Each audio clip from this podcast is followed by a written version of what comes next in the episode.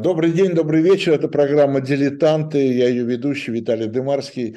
Мы продолжаем читать майский номер журнала, э, в которой главные темы э, у нас выступает Николай Первый. Написано у нас так «Николай Первый и его жандармы», но сегодня мы будем говорить о Николае Первом и его поэте. Э, Александр Архангельский, мой сегодняшний собеседник, очень рад, писатель, публицист, журналист, Саш, какое еще э, звание я тебе не дал? Э, чита, читатель. И не чит... преподаватель, бывший преподаватель, но постоянный читатель. И читатель. Ну что, будем читать Пушкина или будем читать э, Николая Первого? Хотя мы решили поговорить о поэте и царе, царь и поэт, тема известная много раз обсуж... Э, которую много раз обсуждали, но я думаю, что неизбежно у нас появится третий персонаж нашего Бенкендорф? Бенкендорф, конечно. Поэтому, чтобы оправдать хотя бы название нашей главной темы Николай Первый и жандарм, и его жандармы. Да? Хорошо, тогда первый вопрос все-таки э, касательно Николая Первого и э, Александра Сергеевича, нашего, нашего всего. Твое мнение, это дружба э, по расчету или по любви? Ну, дружбы все-таки никто ну, из них это не решился да. бы назвать. Отношения. А, несомненно, отношений. А, и поначалу по надежде, я бы сказал, второй по безнадежности. А, когда начало, я думаю, что оба хотели и надеялись на то, что удастся выстроить то, что не получилось выстроить Карамзину с Александром Первым, когда есть царь, есть поэт, который дает ему советы, но это мой поэт, мой, мой советчик, мой историк, мой, мой клиент, мой, да, мое доверенное лицо. Э, и думаю, что это первый шаг был, с одной стороны, политическим расчетом, потому что Пушкин, понятно, по совету друзей написал письмо только что э, пришедшему к власти Николая, поскольку он появлялся в следственных делах, и ему грозили все-таки большие неприятности. Так что это был расчет.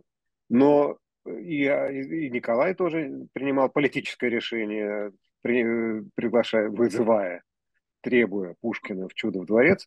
Но во время первой встречи оба, насколько мы можем понимать, э, испытывали иллюзию, будто этот союз возможен. Именно поэтому оба сделали благородные жесты. Николай сделал благородный жест, предложив Пушкину стать его личным цензором, а, а это тоже ну, мы не всегда в школе это понимаем. Личный цензор это значит все-таки большие права, чем э, большие проблемы. Разумеется, больше. Потом выяснилось, что все не совсем так. Извините, извините, надо отключиться. Это моя вина. Все, да, извиняюсь, да. С какой точки начинаем повторять? Вот, э, ну, продолжай, не страшно там. С моего извините, там, когда я сказал. Да, да, да. И надежда этим, повторюсь, не, не было дано осуществиться, но оба искренне вполне. И когда Николай заказывал Пушкину прямо в Чудовом дворце э, записку о народном воспитании, он, конечно, рассчитывал, что Пушкин будет в его духе мыслить, но допускал и отклонения от своей, от своей идеи. Так что нет, это была дружба по надежде. Что потом вышло из этого, это другой вопрос. А что вышло? Ну, вышло, что хоть царскую цензуру Пушкин вплоть до «Медного всадника», а может быть и после «Медного всадника», предпочитал э, цензуре псаря, общей цензуре. Но, тем не менее, проблем для него это породило множество. Ну, какую проблему, например? Царь будучи личным цензором, должен, мог, э, точнее говоря, э, разрешать или не разрешать распространение текста. Не только печать, но и, например, публичные или даже закрытые, ну, квартирники, давай называть это современным языком. Никакой цензор там уровня Никитенко не мог себе просто даже в мыслях позволить предположить, что он может разрешить или не разрешить Пушкину чтение в кругу друзей какого-то нового текста, например, Бориса Годунова только что завершенного. А царь, конечно, был шире в своих подходах. Он мог менять решения во времени, в отличие от обычного цензора. Ну вот Борис Годунов, Обычный цензор, разумеется, всего боится и запрещает. Если запрещает, то уж навсегда. А царь дает довольно странный совет через того же Бенкендорфа, про которого мы сегодня говорили, переделать это в роман Бориса Годунова, в роман наподобие Вальтера Скотта. А, но когда не удается Пушкина заставить, но через пять лет э, текст выходит отдельным изданием. Опять же, это царская воля.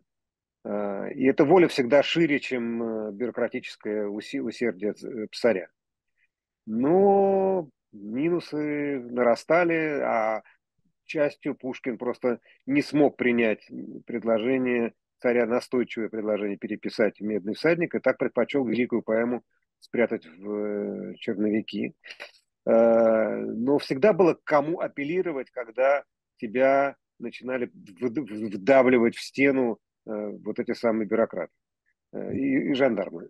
Э, можно было дальше, когда почувствовал, что Пушкин перебирает, государь отстранился, взаимодействие шло только через того же самого жандарма, на которого теперь не очень и пожалуешься. Но личные встречи все равно ведь возможны. Это мы недооцениваем, что это все-таки люди, конечно, не друзья, еще раз подчеркиваю, никакой дружбы между царем и поэтом быть тогда не могло. Но это люди одного круга. Это люди одной системы, это люди одного... Они э, почти одного возраста еще были. Да, почти, почти одного возраста, люди одного э, клана. Клана, противостоящего крепостным, противостоящего ремесленникам, противостоящего разночинцам. Э, это аристократия, и аристократия не духа, как потом мы это все превратили в такое, как мы не можем прописаться в истории дворянства. Э, это настоящее глубинное дворянство, и поэтому Пушкин понимал царя даже тогда, когда идеологически они полностью расходились. Он понимал мотивы, он понимал, ну, это люди, вот, а, люди одной крови. Э, там, почему, сейчас перескочим через столетие, почему Солженицыну так были ненавистны э, младореформаторы, а какого-нибудь Сергея Говорухина или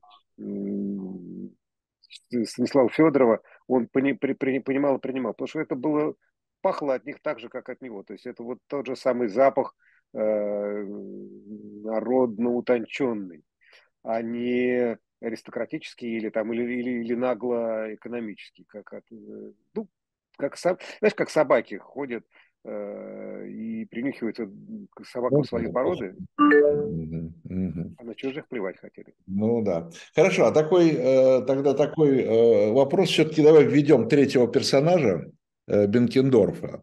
Э, посредник, э, или он все-таки, э, он все-таки, конечно, был на стороне царя, безусловно. Ну, разумеется, на чей Разумеется, здесь нет вопросов никаких, да. А, какие у них отношения с Пушкиным сложились, у Бенкендорфа? А, разные. Ты его чаще видел, по-моему, чем все-таки. Чем... Гораздо, уж, уж, уж переписывался точно сравнимо чаще. Пинкендорф злобным надсмотрщиком не был ну и добреньким дядюшкой, который вот делает все, чтобы сдуть э, пылинки и защитить э, подконтрольного поэта, тоже... Ну, на этом посту вообще трудно представить доброго дяденьку. Э, ну, да, хотя есть, была неплохая кни... статья большая внутри книжки Уидельмана, посвященная Дубельту, да. Потому что как по-разному. А Дубель более был... Ну, более хитрый, более лощеный. Более... Поэтому и заместитель только. Да. Вот. А, но при этом, конечно, Бенкендор заказывал доносы. Э, пушкинскую э, свободу ограничивал вот ровно так же, как ограничивал бы чужую, любую чужую. Никакого понимание того, с кем они имеют дело, в общем, я боюсь, что и у Николая, у Николая тоже, но у Пинкендорфа тоже не было. Он был вот поэт, знатный поэт. Знатный поэт, который не хочет вписываться в общие правила. А, и неприятности Пушкину доставлял гораздо больше, чем Николай. Но опять эта сказка про доброго царя и плохого помощника.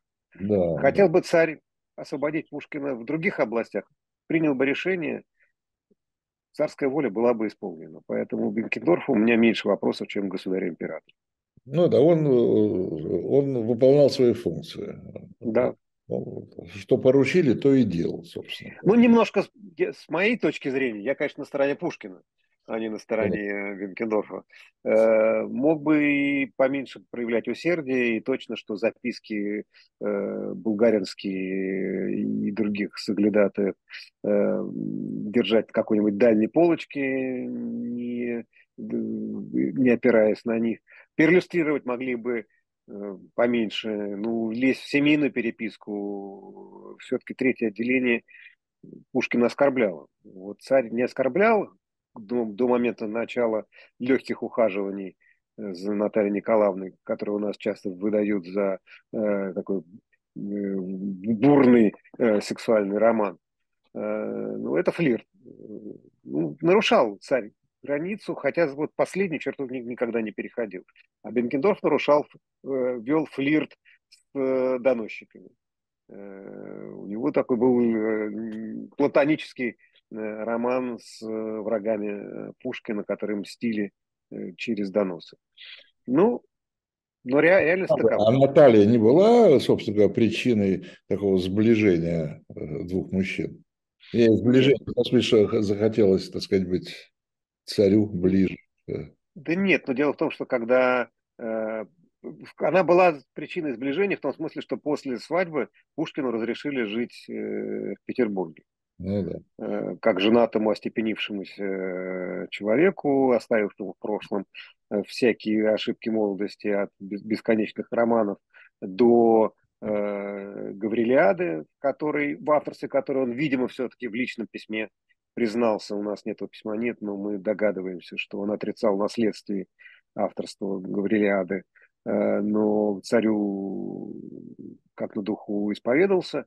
Ну, все в прошлом. Нет. И тогда, конечно, он оказывается в зоне влияния, потому что в Москве государь бывал, ну, мягко говоря, редко. Э, практически, практически не бывал. Э, вот. А в Петербурге встречи исключить, исключить было невозможно. И, ну, причина была другая. А дальше, ну, действительно, Наталья Николаевна очень красивая, очень высокая, очень обаятельная и очень наивная, и при этом артистичная.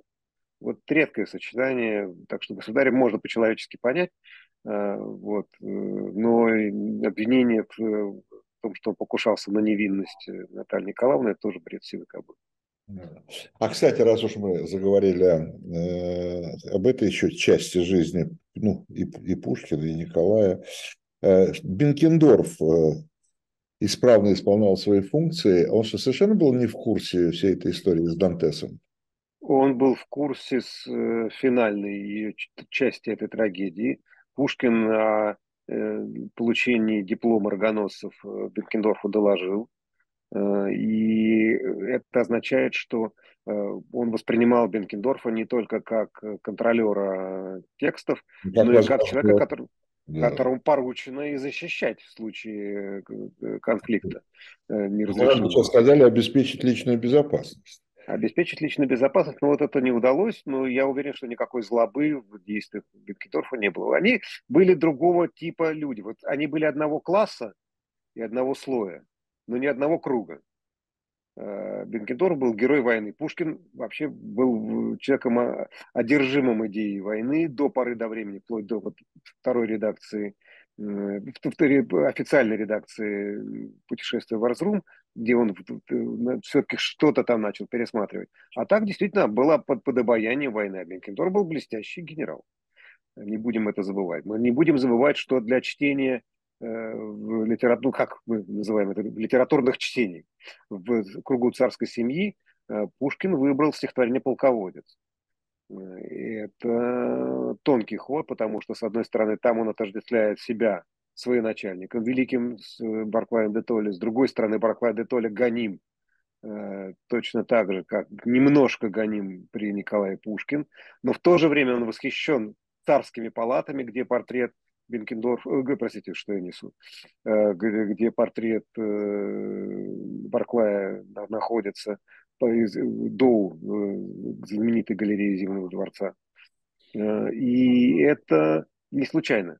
Поэтому Пушкин, помимо всего прочего, уважал в Бенкендорфе бывшего вояку, настоящего, бесстрашного и не, не утонченного интригана, каковым любой начальник третьего отделения тоже по определению является.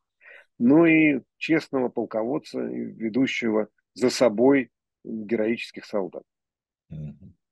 А, э, а Николай э, никогда не, не знаю, упрекал, не упрекал, он вспоминал вот это вот, э, ну, в общем, очень плохое, скажем так, отношение Пушкина к Александру. Вот все а, он... оскорбительные стихи, да.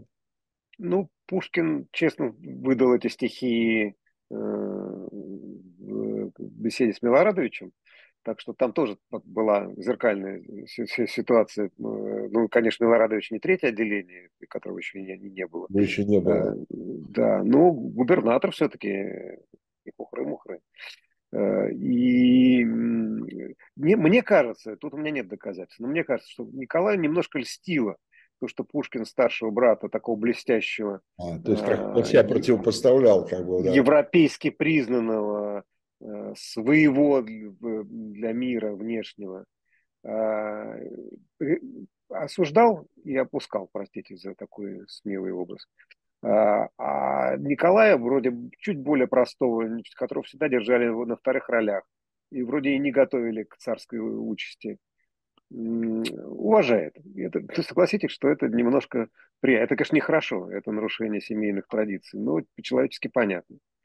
Э, и Пушкин действительно осознанно выбирал между блестящим э, Александром, в котором он видел плешивого щеголя, э, и да, взявшего, лице, взявшего Париж и основавшего лицей, но все-таки пустышку, обаятельную пустышку. И Николая Труженика, которого работа связана не с литературоведением, и с пониманием сущности поэтического творчества, а связано с войнами теми же самыми, э, причем успешными поначалу, э, с э, установлением порядка ясного, недвусмысленного, нелживого, соблюдение честного слова, чего про, про Александра Первого сказать никак невозможно. А Николаю в плюс можно добавить то, что он, конечно, если давал слово, то его держал.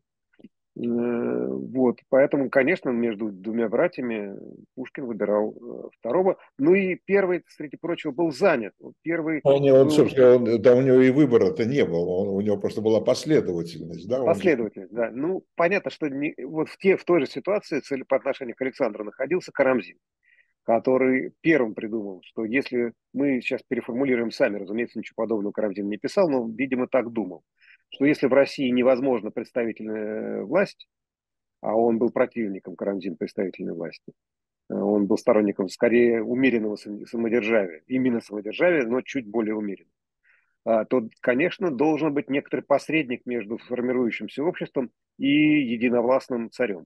Кто этот посредник? А этот посредник – историк и писатель. Почему? Потому что писатель умеет свободно высказывать идеи, а историк знает историю и от имени истории может разговаривать с царем на равных. Э, и эту модель он пытался выстроить, успешно или безуспешно, сейчас уже не так важно. Э, и эту же модель, конечно, по отношению к Николаю выстраивал Пушкин. И это одна из причин, по которой Николай начал от него чуть-чуть отворачиваться и отступать, потому что ему нужен был мой поэт. Это такая формула, мой поэт, он мой. Э, а ему не нужен был учитель и наставник. А Пушкин себя ставил не, как, не в личном качестве, не то, что я Пушкину, мне и лучше царя, а в качестве публичной фигуры. Я от имени истории, я от имени культуры, ну, слово культура тогда в этом значении еще не использовалось, э, я от имени словесности, изволь, государь, послушать. Как бы сейчас сказали, как бы сейчас сказали, общественный деятель. Общественный деятель, лом. А против лома э, нет приема. Нет приема. А, два вопроса по ходу, или по ходу один вопрос я запомнил. Ты сказал, что э, человек э, европейской, ну, там, культуры, это понятно, но что, так сказать, европейской... Славы. А? Европейской славы. слава. Европейская слава. Что, у Пушкина была европейская слава? Нет, нет, мы про Александра Первого. Мы а, говорили... я все тогда. Два брата. Один немножко да, похож да, на солдафона. Да, я, мне показалось, что это... в конечном счете кончил, что в нем слишком мало от Петра Великого и слишком много от прапорщика. Mm. Но начинал-то в надежде воспитать нового Петра Первого. А, кстати, ну, я так понимаю, что еще Николая с э, Пушкиным сближала любовь, ну, любовь, я не знаю, такое уважение, такое позитивная очень оценка э, Петра. Да? Ну, Пушкин использовал устойчивый э, символический ряд. В, конце, в диалоге Российской империи, конечно, Петр особая фигура, единица измерения. Э, вот сколько в тебе от Петра Великого? Одна десятая, одна двадцатая. Но сам Петр абсолютно незыблем и абсолютно не, не обсуждаема степень и масштаб его величия. Но и разошлись они на этом тоже отчасти. Вот как мы, когда мы говорим о том, что они начинают с 33-34 года потихонечку расползаться, а, Пушкин добился чего хотел. Он хотел попасть в архивы э, Петра, в секретную часть архива, и работать с этими документами. Добился, начал работать. И в итоге ничего не сделал. Потому что, судя по его выпискам, которые анализировал Файнберг, э, он э, разочаровался в Петре. Не... А все-таки? Да, Вы... что указы писаны кнутом, э, и дальше выписки, которые мы видим подряд. Это все чаще выписки про то, что э, государь принял какой-то безумный закон, как кого-то преследовал, кого-то э, жестокость проявлял именно не, политическая, не политическую жесткость, а жестокость э, личную. Личную. Э, да, а в стихах он продолжал писать как положено. А, Петр выбирает те эпизоды, где Петр проявляет лучшие свои качества, чтобы подавать примеру. Ну, вот есть яркое, э, яркое стихотворение «Пир Петра Первого», которое все в школе знают, что как Петр примирился со своими врагами и праздновал свое с ними примирение, и э, что пирует царь великий в Петербурге городке, от чего пальба и крики, и эскадры на реке, Дальше он перечисляет, то ли победа, то ли родила ли Екатерина, э, чудотворца Исполина, чернобровая жена. Нет, он с подданным мирится, виноватому вину, э, а, виноватому вину отпуская, веселится, чашу пенит с ним одну, и прощение торжествует, как победу над врагом. Это стихотворение было опубликовано на первой странице первого выпуска э, Пушкинского журнала «Современник», то есть это программное, что называется, как в школе программное стихотворение, но многие восприняли это стихотворение как призыв э, к Николаю простить декабристов. Как, а, это понятно, потому что Пушкин составлял первый том современников в 1935 году, когда было десятилетие декабрьского восстания, и это легко считывалось как «Государь, помилуй э, своих врагов, как Петр Великий помиловал своих э, врагов и праздновал свои, с ними примирение». Но на самом деле Пушкин, когда не знаю, когда писал, но когда размещал это в журнале, уже знал, что никакого помилования нет. Поэтому это скорее вызов. Государь, ты не сделал того, что сделал твой великий предок. А э, сожаление, которое высказал Пушкин э, по поводу того, что его не было среди декабристов, да, что его, не, а... было, что его не было на площади, оно было искреннее? Ну, это вопрос, сожалел ли он об этом. Э, это... А да, у, у него же были эти строки, да? Я... Нет, нет, нет. Это, это разговор с Николаем в Чудовом дворце, да. который мы не имеем ни в одной записи э, из первых рук. Мы имеем 16 или 17 э, воспоминаний о том, как люди, либо Пушкин, либо царь, рассказали кому-то об этом разговоре. 16 или 17 версий. И Дельман, великий э, советский историк, проанализировал блестяще, а поскольку историк должен работать и с недостоверными документами, и с документами совсем не врущими, и вы, вылущивать из них правду. Э, и это он тогда пришел к выводу, что там стоит э, двоеточие. Там, где бы ты был. Я был, государь, я был бы на площади, там были мои друзья. Да. И Вильман долго-долго разбирает, что там должно стоять. Точка, двоеточие, запятая, Э, точка с запятой или, или, или двоеточие. Вот он приходит к выводу, что Пушкин все-таки сказал, я, то есть в значении потому что там были мои друзья, не потому что я разделяю эти взгляды. А Пушкин, как мы знаем, с декабристами во взглядах расходился, он, не, он был с ними предельно близок э, в человеческом, в человеческом смысле, в человеческом отношении. Но во взглядах и на поэзию. Политическую программу не разделял не разделял, то в той мере, какой он мог ее знать. Но да. прежде всего он не разделял представление о том, что время или не время этому восстанию, готово или не готово общество, готов или не готов народ. Стихотворение «Сеятель» оно про это, что не пришло время. даже, даже в радикальные годы, в 23-м, когда Пушкин еще от радикализма не отказался, он расходился в том, что это невозможно. Они считали, что время пришло, а он считал, что время еще далеко. Но, а дальше все более консервативным становился в политическом отношении, противником революционных потрясений, противником жестких не эволюционных перемен. Но это уже отдельный сюжет. А, ну, вопрос скорее такой, э, для порядка, что ли. Пушкин монархист? Пушкин монархист, конечно. Ну, не республиканец же. Ну, э, даже Карамзи... Вопрос для порядка. Даже... Нет, Пушкин я монархист. Я объясню, почему. Но... Да, а, ну просто он не, не, не, сторонник абсолютно самодержавной власти. Он сторонник, э, ну не сторонник конституционной, он сторонник, сторонник просвещенного абсолютизма. Абсолютизма, да. А, ну, мы знаем, да, что, э, что происходит сегодня, да, и Пушкина там в Украине записали в имперцы, монархисты, имперцы и так далее, да.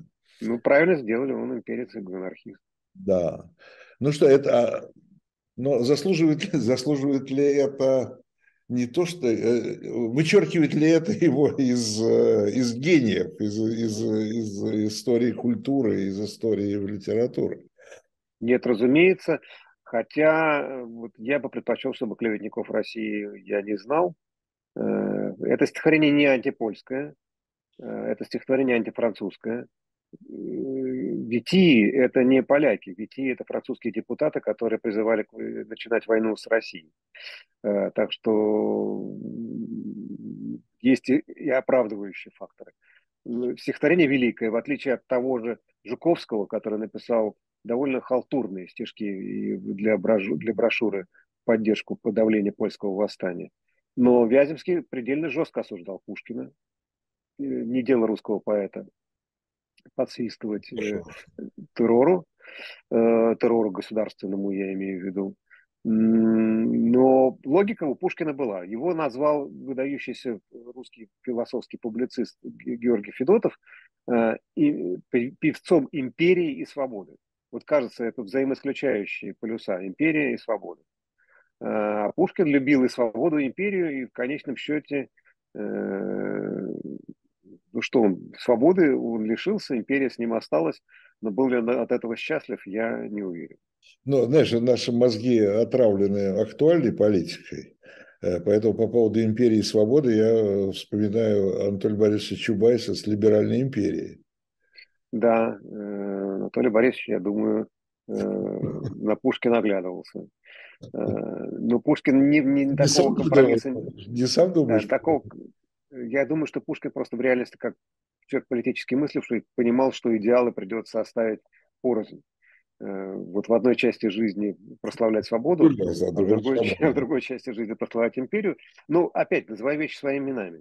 Э, Пушкин заканчивает романтическую поэму «Кавказский пленник», э, поэму, прославляющую волю, свободу, да, осуждающую европейскую холодность, э, поглощенность городской жизнью, заканчивает прославлением русского оружия, прославлением Ермолова.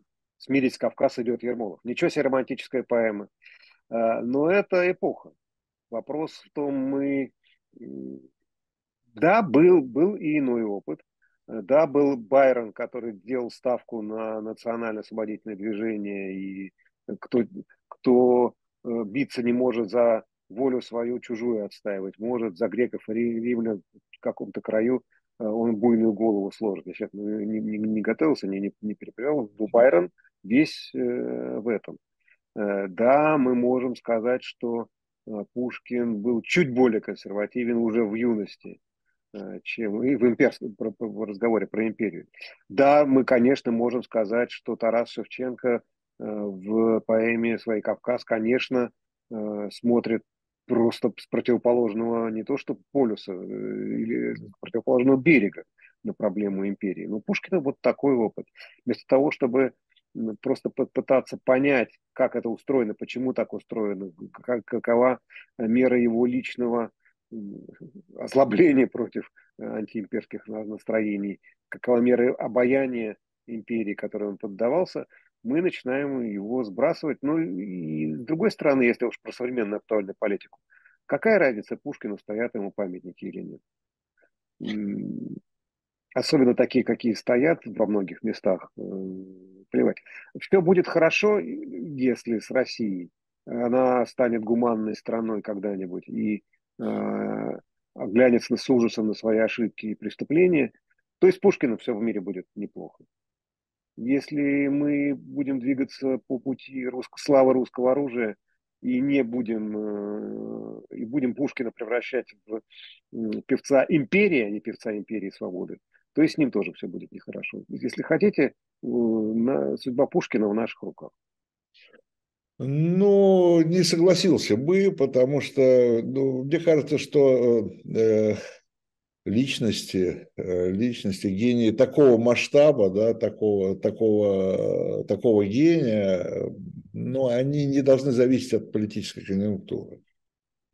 Ну, хорошо, я все представляю... Да, посмертно. Э, да, ну, хорошо. Я себе представляю, если бы памятник Гёте Э, стоял возле Бабьего Яра, э, то, наверное, в какой-то исторический момент могли бы и снести.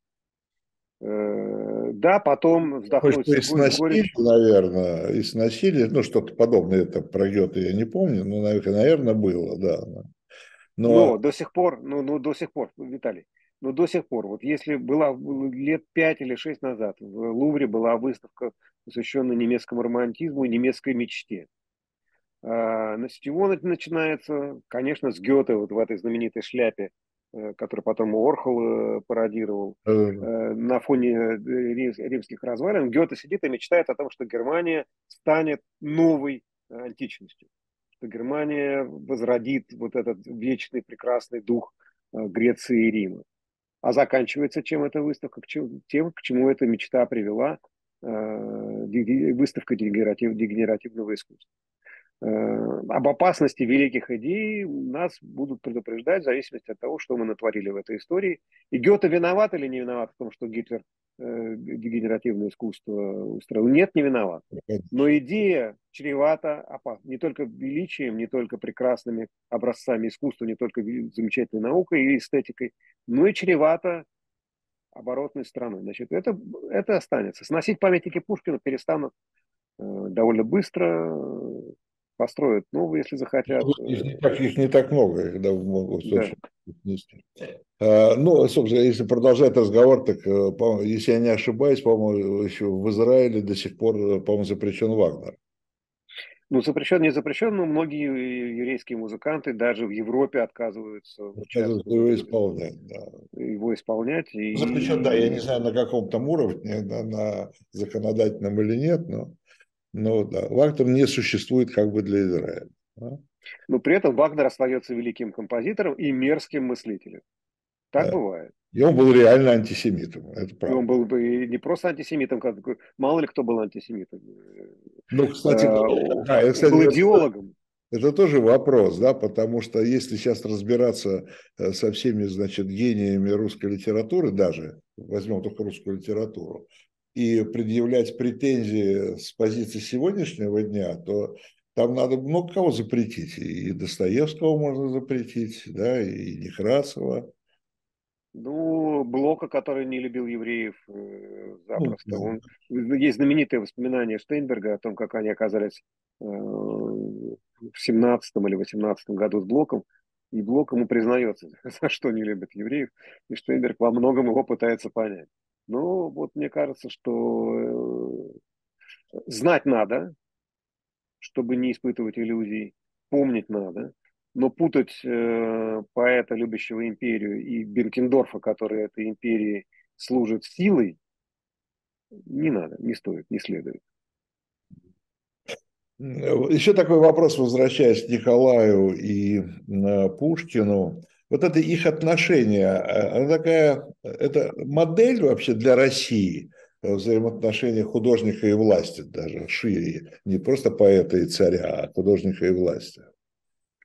Ну, да, мне кажется, что это так. И, кстати, не так давно вышла книжка Глеба Морева уже про 20 век, и там пастернаковский сюжет всплывает.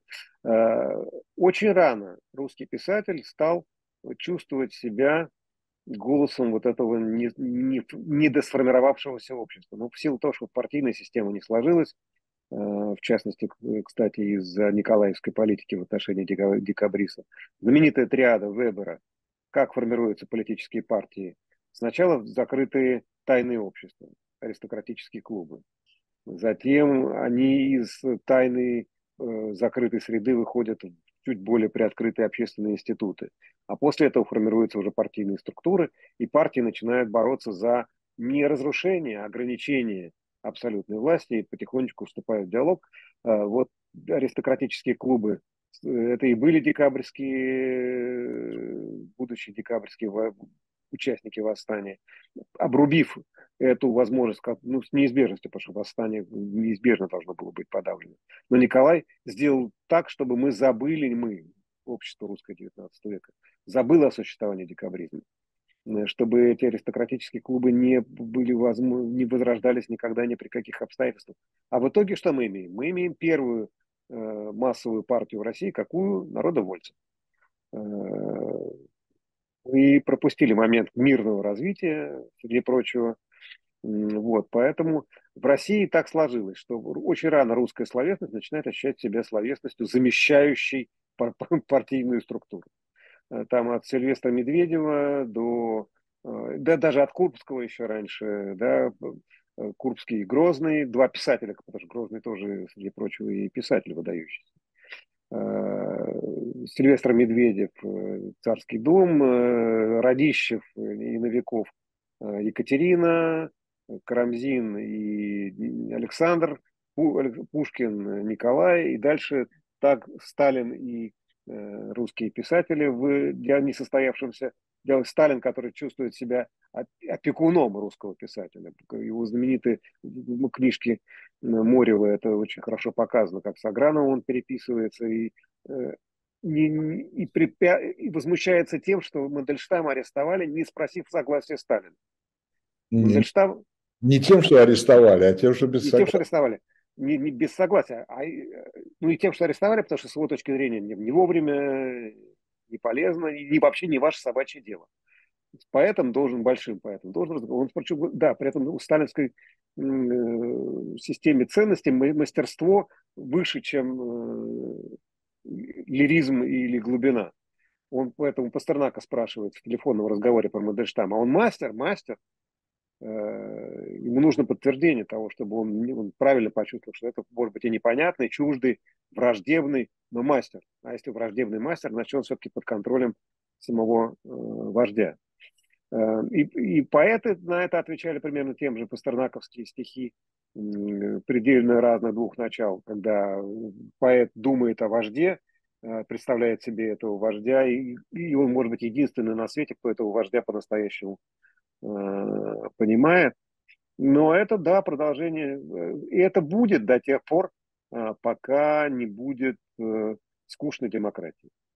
Вот тогда, когда поэт в этом качестве просто не нужен. Ну, знаменитая Евтушенковская, да, поэт в России больше, чем поэт. Относится... Да, в 90-е годы мы испытывали иллюзию, что нет. Появилась формула Дмитрия Бака «Поэт в России больше не больше, чем поэт». Но оказалось, что а, ну, для этого нужно, чтобы поэт не был суррогатом э, философской кафедры э, церковного, церковной проповеди парламента и суда. Для этого нужно, чтобы был бы суд, парламент, свободная церковь э, и философская кафедра. Тогда некого заменять тогда будет. Некого и незачем. И незачем, да. Ну да. да. А сейчас мы вернулись в ситуацию, когда Э, опять писатели формулируют политическую повестку дня, потому что где, кому еще это делать? Ну да, в общем-то, если вспомнить вот советский период, то, в общем-то, каждый по-своему, там Ленин, Сталин, Хрущев, кстати говоря, а, они все э, по-своему, но выстраивали, пытались выстроить те же отношения, что Николай с Пушкиным. Ну, игра... Сталин, да, действительно любил играть в кошки-мышки. Сталин определял, кто из ну, поэтов... Методы разные, да. Но... Да. Сталин определял, кто из поэтов, э, современников войдет в канон писателей-современников, литературный, школьный канон. Э, знаменитая формула Маяковский э, был и остается лучшим, талантливейшим поэтом нашей советской эпохи. В ответ на бухаринское предложение считать Пастернака лучшим писателем, произнесенное на Первом съезде народного. Невзирая на то, что Ленин не любил Маяковского. Не любил, ну и что? Ну, да, Сталин, нет, поним... для... уже а, Сталин этом... вообще не, а Сталин вообще не любил и не, и не, не любил, он считал ходы. Вот эти ходы... Полезен или не полезен? Да? Полезен или не, не полезен? Работает ли талант на э, его, Сталина, нужды?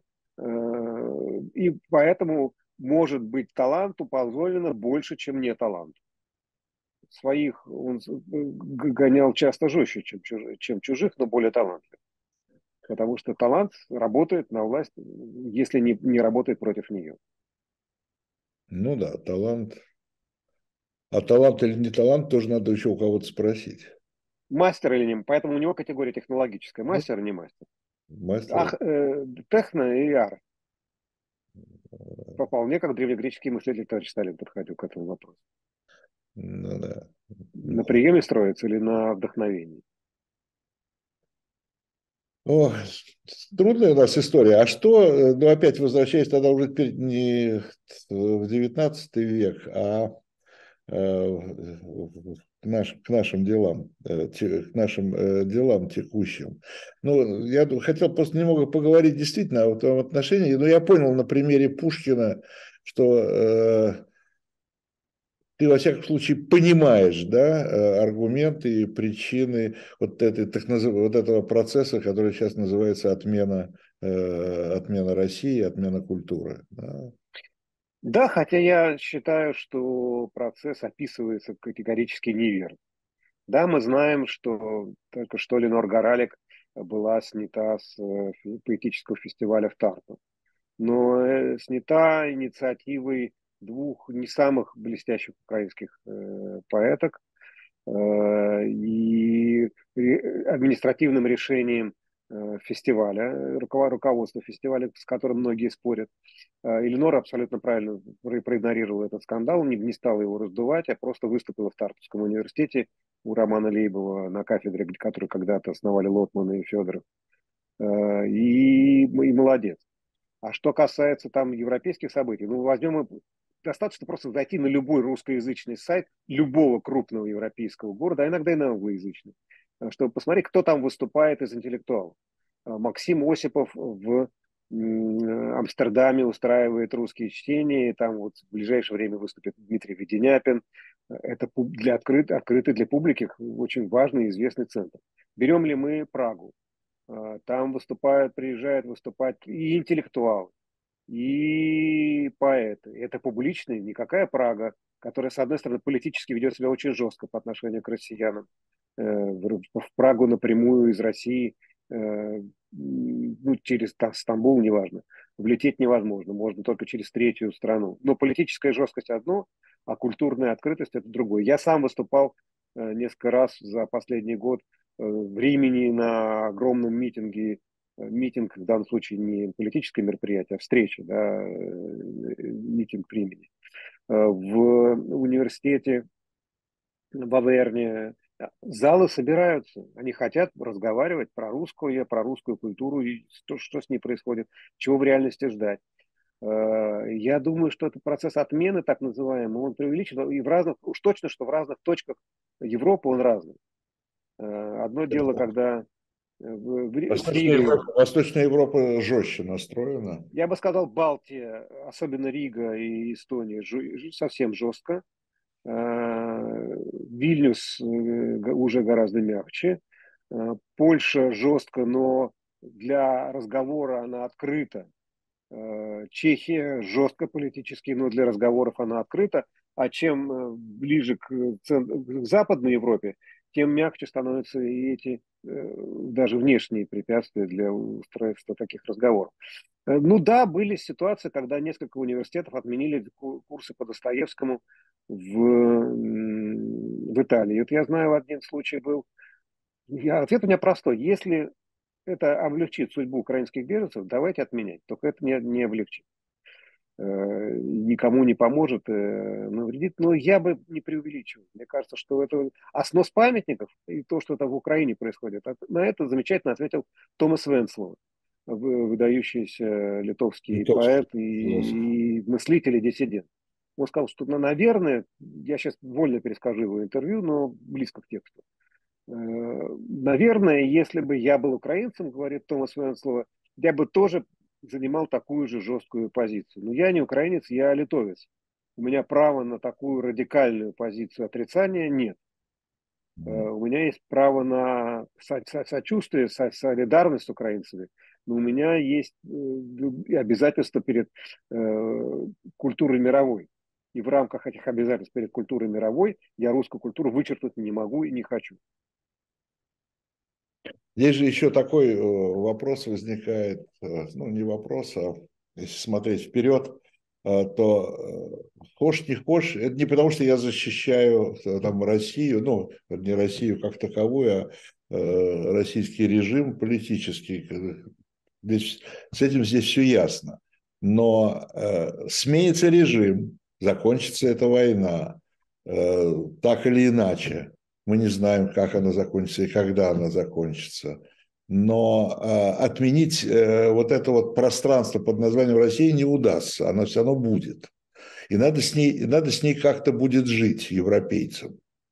Да? И, потому что сейчас такое впечатление, очень многие рассчитывают на, на, на невозможное, на мой взгляд, на то, что ее вообще не будет что не, просто поражение, а что вообще не будет России, понимаешь? Ну, вопрос, что, что такое Россия, что значит будет или не будет. Ну да, она может распасться, я понимаю, да. Она может, я, я бы сказал, что она может сменить конфигурацию. Э, распасться – это процесс стихийный э, и процесс кровавый. Я не верю в то, что возможно... Ну, слушай, э, кровавый. Советский Союз распался без крови. Ну, давай так скажем, что то, что происходило в Таджикистане, это тоже процесс распада Советского Союза, и кровь там лилась.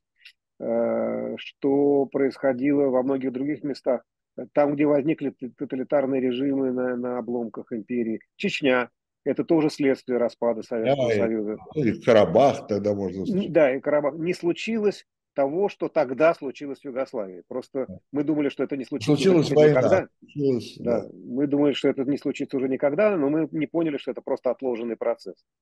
Поэтому даже Советский Союз, который четыре поколения спаял, сплетался, не, не, не, не, мирно не удалось разойтись. Поэтому э, страна с ядерным оружием с гигантскими его запасами. Мы не знаем, в каком оно состоянии, но тем не менее гигантскими запасами этого оружия. Так легко рассуждать о ее распаде, расколе, э, разделе я бы не стал. Просто по, по технологическим причинам. Не потому, что я не допускаю такой мысли. В истории бывает все. Нет ничего, что было бы в истории невозможно.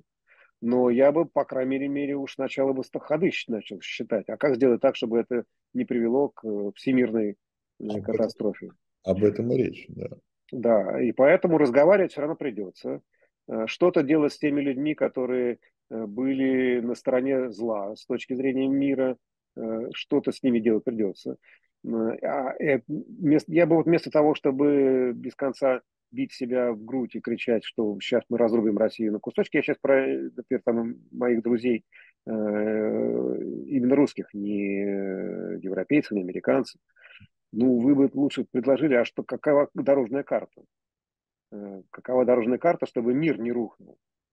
А в этой карте, несомненно, пункт будет э, вписывание России в новые исторические, идеологические, политические, культурные обстоятельства. Mm-hmm. Ну, как мы далеко зашли от Николая Первого и Александра Потому что мы имеем дело с гением, а он потеряет все и хорошее, и плохое тоже. Ну да, ну да, ну да. Ну, собственно говоря, сейчас эти отношения между властью и художником, они воспроизводятся же. И сегодня тоже э, и в этих обстоятельствах. Ну, я бы сказал, что власти достались не лучшие. Э, я сейчас про таланты, не про взгляды.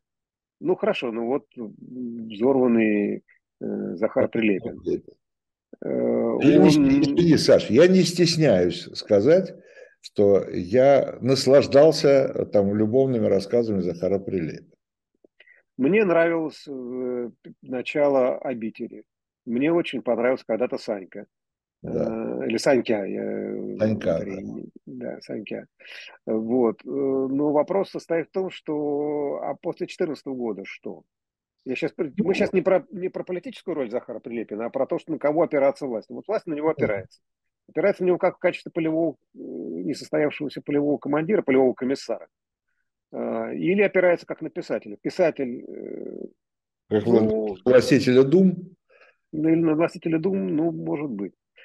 А, а дальше что? Ну, кто, кто еще? Запас ну, не такой большой. А кто? Михалков. А что, а что Михалков снимал последние 10 э, лет такого, что вызывало бы хоть ну, какой-нибудь ну, не, не очень удачный фильм там вот про войну. Цитадель, да. Очень удачный, да. Не, мягко говоря, не очень удачный. А, в этом смысле э, Пушкин, э, Карамзин, там, несостоявшийся диалога родищев. Да? Это, это вам не другого масштаба разговор. Поэтому когда говорим о Прилепине, мы говорим про там, насилие, не насилие, возможно, месть, не месть.